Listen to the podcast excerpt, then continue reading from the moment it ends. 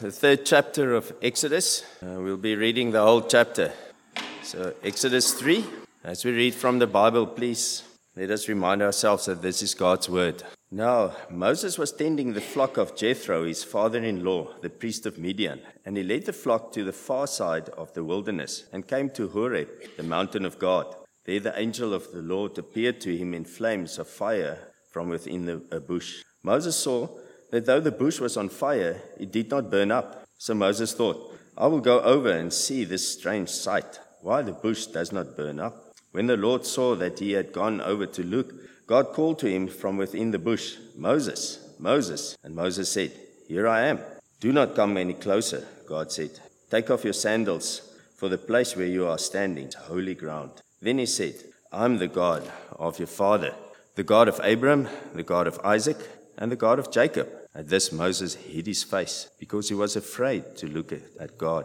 The Lord said, I've indeed seen the misery of my people in Egypt. I've heard them crying out because of their slave drivers, and I'm concerned about their suffering. So I've come down to rescue them from the hand of the Egyptians and to bring them up out of that land into a good and spacious land, a land flowing with milk and honey, the home of the Canaanites, Hittites, Amorites, Perizzites, Hivites, and Jebusites. And now the cry of the Israelites has reached me, and I've seen the way the Egyptians are oppressing them. So now go. I'm sending you to Pharaoh to bring my people, the Israelites, out of Egypt. But Moses said to God, Who am I that I should go to Pharaoh and bring the Israelites out of Egypt? And God said, I will be with you, and this will be the sign to you that I, it is I who have sent you.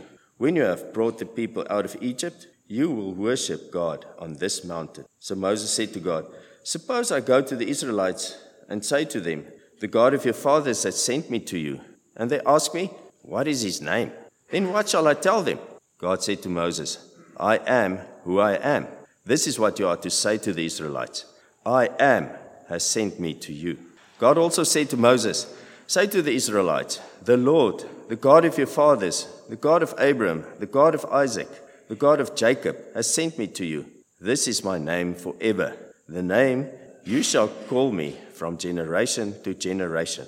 Go, assemble the elders of Israel, and say to them, The Lord, the God of your fathers, the God of Abram, Isaac, and Jacob, appeared to me and said, I've watched over you and have seen what has been done to you in Egypt, and I've promised to bring you up out of this misery, Egypt into the land of the Canaanites, Hittites, Amorites, Perizzites, Hivites, and Jebusites, a land flowing with milk and honey. The elders of Israel will listen to you. Then you and the elders are to go to the king of Egypt and say to him, The Lord, the God of the Hebrews, has met with us. Let us make a three day journey into the wilderness to offer sacrifices to the Lord our God.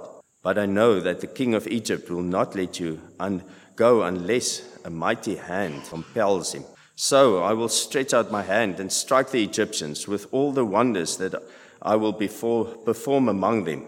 After that, he will let you go. And I will bring the Egyptians, make the Egyptians favorably disposed toward this people, so that when you leave, you will not go empty handed. Every woman is to ask a neighbor and any woman living in her house for articles of silver and gold and for clothing which you will put on your sons and daughters. And so you will plunder the Egyptians. The word of God. Can I ask you a very rude question? Do you know God? Now, that is a rude question to ask people who have gathered in church on a Sunday morning. And it would be an easy thing to assume that everybody that's here does know God. But I'm not going to make that assumption. I'm not asking you if you know about God. I'm asking you to really know true and living God, the one who made the heavens and the, if you know him on his term, not on your term. And have you entered into a personal, living, intimate, and growing relationship with Him? Many of you would answer in the affirmative to that question, probably most of you, and that's wonderful. I believe you. But let me ask you a second question then. If you do know God, do you appreciate the privilege of knowing the true and the living God, knowing Him by name, knowing Him in a relationship? Opens himself up to friendship. Now let's remember where we are. We're in the Old Testament, first of all. The Old Testament is a book, listen carefully, that is about the gospel of the Lord Jesus Christ. It is a Christian book, it is our book. And we have seen so far in the book of Exodus that the book of Exodus, which is the story of God rescuing his people from slavery in Egypt for the promised land in Canaan, is a book about Jesus and about the gospel that we so love. We've just sung. Now, today in the story of Exodus, we're just beginning. And so, if you're here for the first time, you haven't missed much. The, the previous two talks are online if you'd like to catch up. But today we meet the Lord. Uh, chapters 1 and 2, you can read them and not really see the Lord, although we have seen, we've dug deep in the hidden hand of the Lord at work behind everything that happened.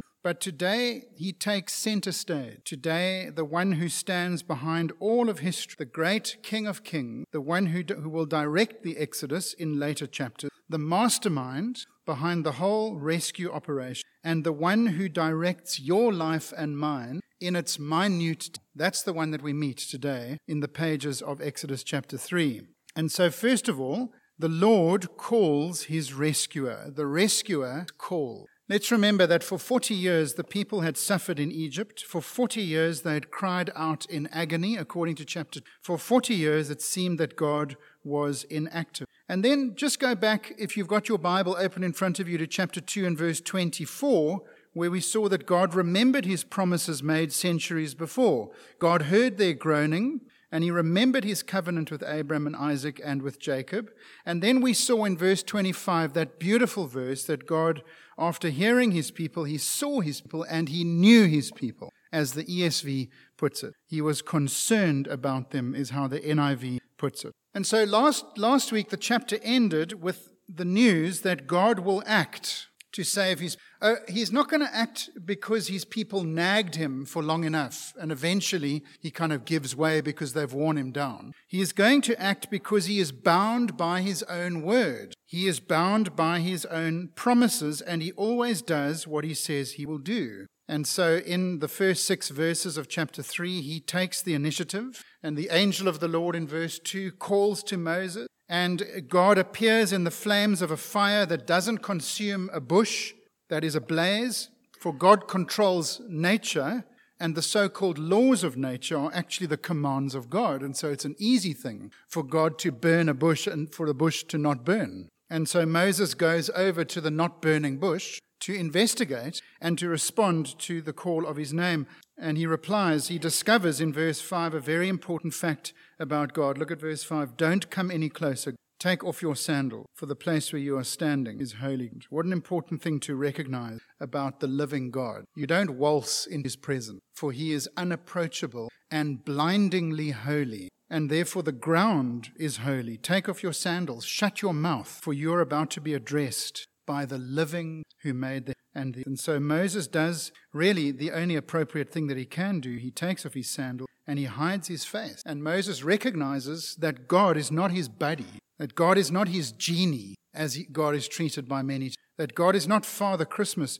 It is an awesome and a terrible thing to encounter the living. It is an, account, an encounter that you will only survive if he allows it. And so this, the, the rescuer is now commanded. In verses 7 to 12, God speaks and tells Moses of his plan, tells him that the prayers have been heard and that action will follow, promises will be kept, and that he has come down to rescue and to give them the land, the wonderful land that he had promised. Verse 9 And now the cry of the Israelites has reached and I've seen the way the Egyptians are oppressing them. So now go, I am sending you to Pharaoh to bring my people, the Israelites, out of Egypt. But Moses said, God, who am I that I should go to Pharaoh? And so follow no fewer than five objections from Moses. Verse 11, who am I? Verse 13, who are you? Verse chapter 4 and verse 1, they will not believe me. Chapter 4 and verse 10, I am not eloquent. Chapter 4 and verse 13, Actually, I really just don't want to go. Five times. But God is insistent.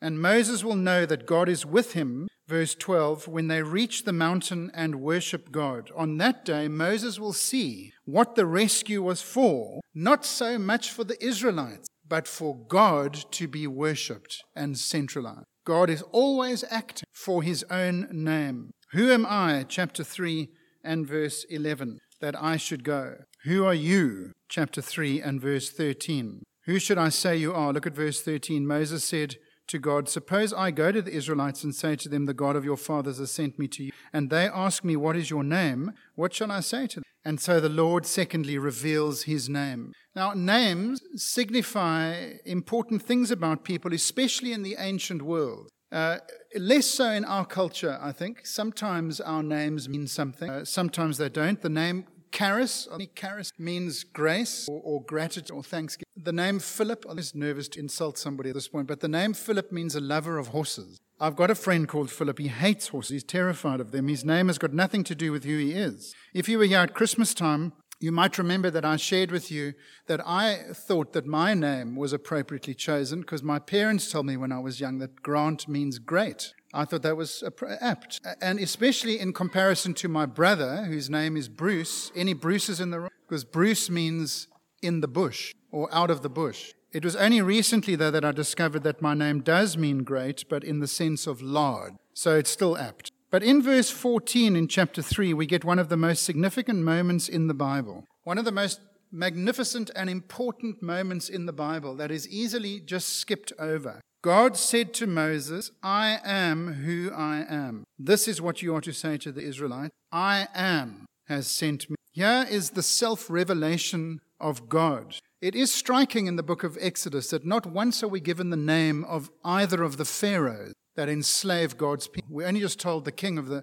of the Egyptians, he's called Pharaoh by his title, but we're never given his name. But we are given the name of the King of Kings. And it is God himself who gives us, so to speak, his Christian name. His name is not God. His name is I am. God is his job description, but I am is his name. And in giving us his name, it is such a profound thing. Much ink has been spilled over this, and I can't hope to do it justice this morning. But by giving us his name, nobody names God, he names himself. By giving us his name, he is saying, I am accessible. He is saying, we can meet and enter into a relationship with one another. We can know each other. For giving your name makes it possible to encounter another and to communicate with another. I wonder if you thought about this. Not only that, not only does giving your name open you to relationship, but do you know it also opens you to the possibility of being wounded, of being hurt? For by God giving his name, he opens himself up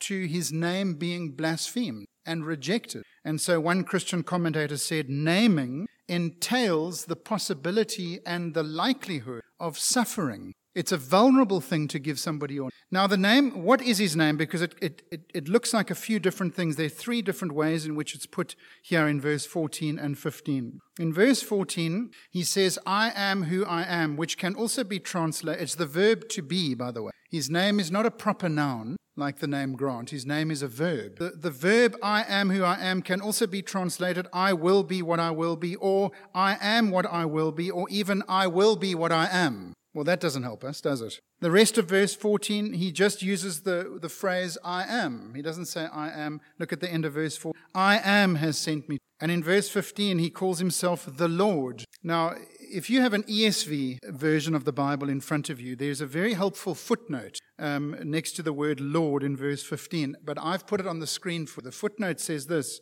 the, the word Lord, when spelled with capital letters, stands for the divine name YHWH, which is here connected with the verb haya, to be.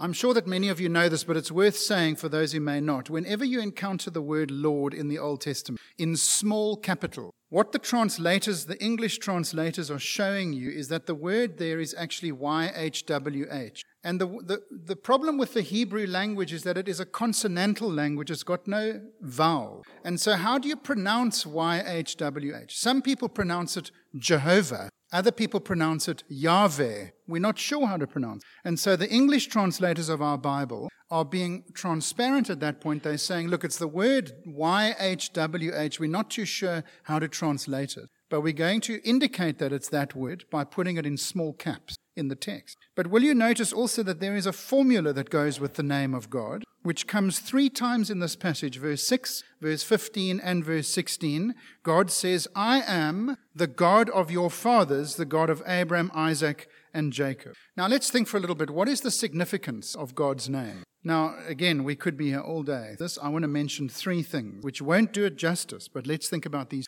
The first thing that we must say about the name of God is it shows that God is self existent. I am what I am can also be understood as I cause what I caused. That is, God is the first cause of all things. He is unmade. He has not been made, just like he isn't named by anybody, he is not made by anybody. Instead, he has made all things, for he is self existent. He owns, therefore, everything and everyone, including you this morning. For he is the great God who is self defining and cannot be compared to anything. He is entirely original and other to anything that has been created. That is, he is incomparable and cannot be compared to anything else. God is not like a king. Kings ought to be like God. God is not like a father. Fathers ought to be like God. And it's a true thing, is it not, psychologically, that children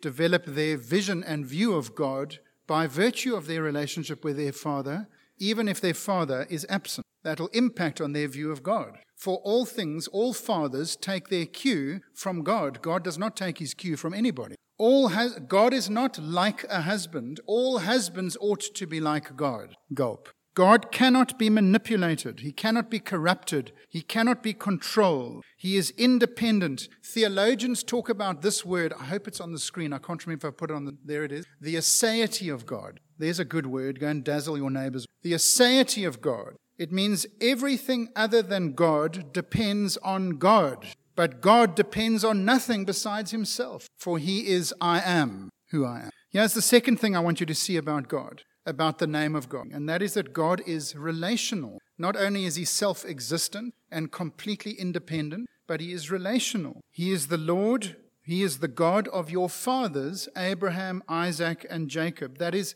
he continues to and chooses to extend the friendship that he had with Abraham, Isaac, and Jacob now to Moses and also to us. Here is the God who enters into committed relation and who condescends to make promises to people. He is relational. How unique that is. You know, Islam, by way of contrast, Islam claims to believe the Old Testament, yet it does not accept this revelation of God's name as Yahweh. Islam has got 99 names for Allah, but Yahweh is not one of them, even though the Old Testament uses the name Yahweh more than 5,000 times. Allah has got 99 names, and at the same time, He has no name, for He is not personal and in the same way that Yahweh is personal. Allah's names are His attributes and His characteristics. He is Allah the Great or Allah the Merciful, but He doesn't have a personal name. It's never revealed. Very, very different to the God of the Bible. God gives His Christian name because He is relational and He is personal. God is self existent.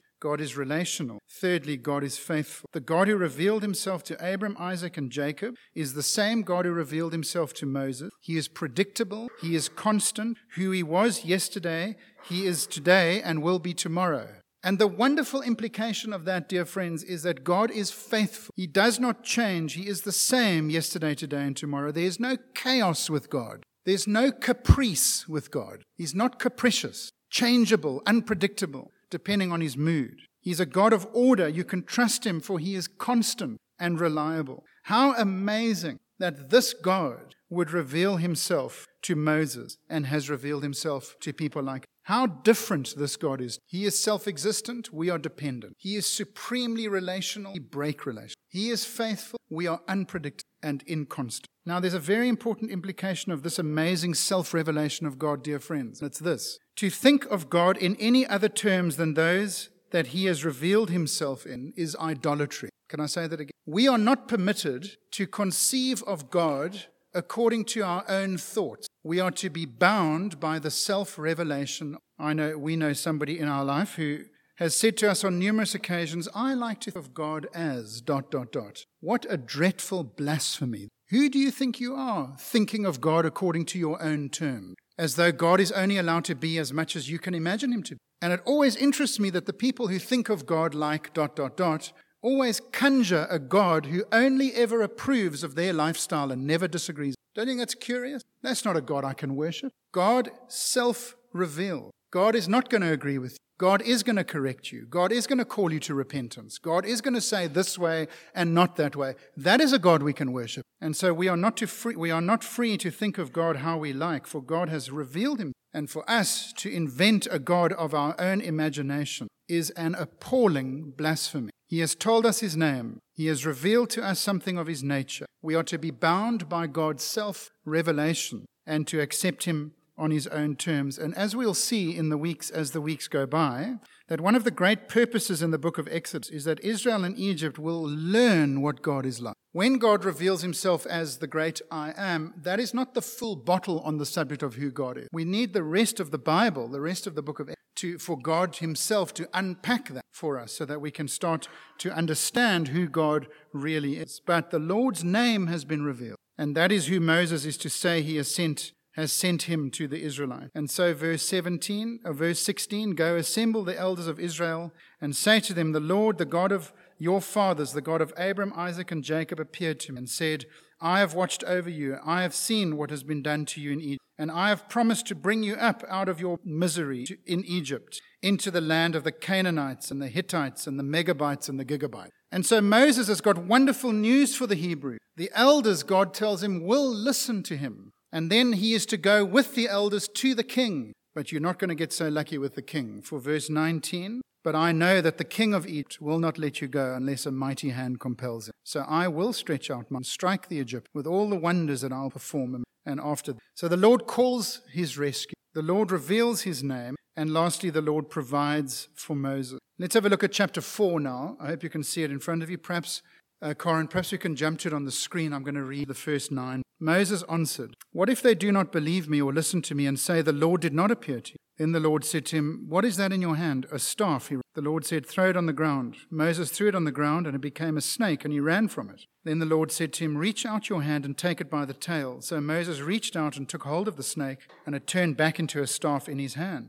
This, said the Lord, is so that they may believe that the Lord, the God of their fathers, the God of Abram, Isaac, and Jacob, has appeared to you. Then the Lord said, Put your hand inside your cloak. So Moses put his hand into his cloak, and when he took it out, his skin was leprous, become white as. Now put it back into your. So Moses put his hand back into the cloak, and when he took it out, it was restored like the. Then the Lord said, If they do not believe or pay attention to the first sign, they may believe the second sign. But if they do not believe these two signs or listen, you take some water from the Nile and pour it on the dry ground. The water you take from the river will become blood on the ground. What if they won't listen to me? I know you've just said that they will, but what if you're wrong? Can you imagine saying that to the living God? Isn't God kind to Moses? I would have zotted him at that, that point and chosen somebody else. God, you can almost go, well, let me, let me help you. And so God gives him three impressive signs to validate his ministry. Three laws of nature defying signs, because remember, he is the God who can burn a tree and not let it burn. First, the staff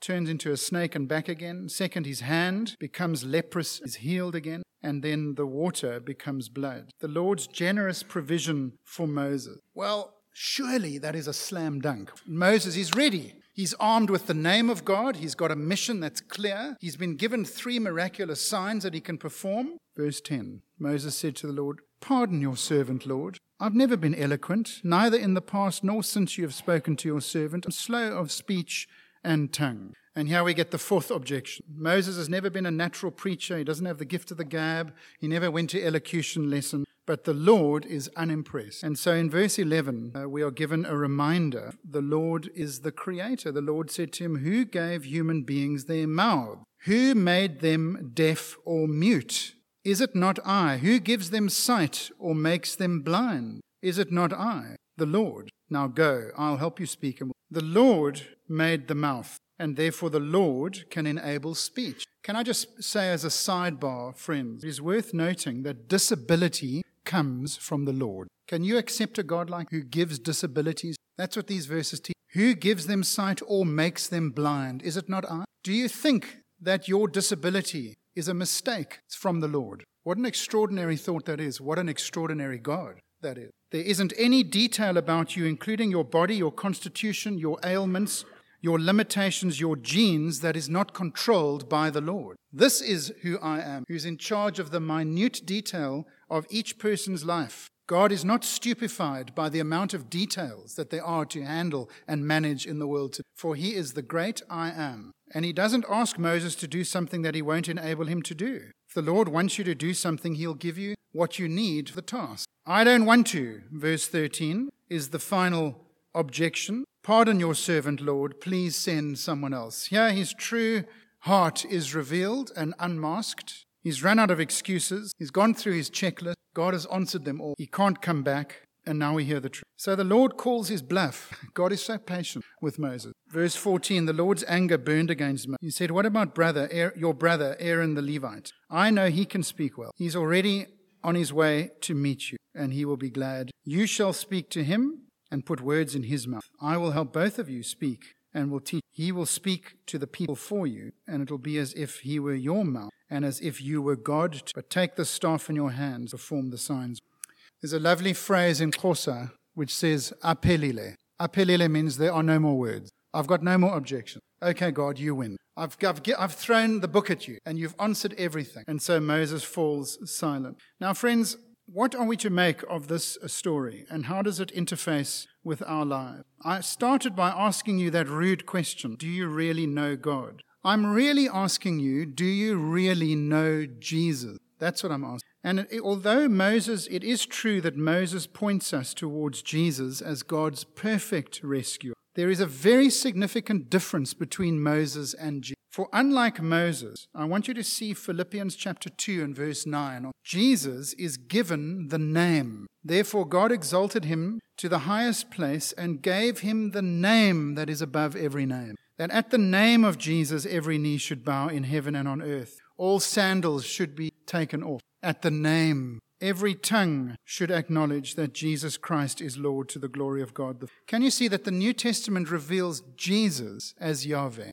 He is given the name that is above every. Moses is not given that name. The fullest extent of the knowledge of God that is available to human beings is to be found in the Lord Jesus Christ, for he is Yahweh. Have you entered into a living, personal, growing, intimate relationship with Jesus? Can you say that you know him personally? And will you notice something else about the name of Jesus from Acts chapter 4 and verse 12? Salvation is found in no one else, for there is no other name under heaven given to mankind by which we must be. The all powerful, relational, faithful God is revealed perfectly in the person of the Lord Jesus Christ, who brought us rescue by the great sign and wonder of his death and resurrection. And there's one last New Testament verse that I want to show you. Back in chapter, before we get there, back in chapter 3 of Exodus and verse 12, there's a lovely little promise that God makes that is easy to skip over. Let me read it to you again. Exodus 3 verse 12. God said, I will be with you. The great God, who is pow- all powerful, relational, and faithful, I will be with you. Do you know that corresponds with something in the New Testament as well? Matthew 28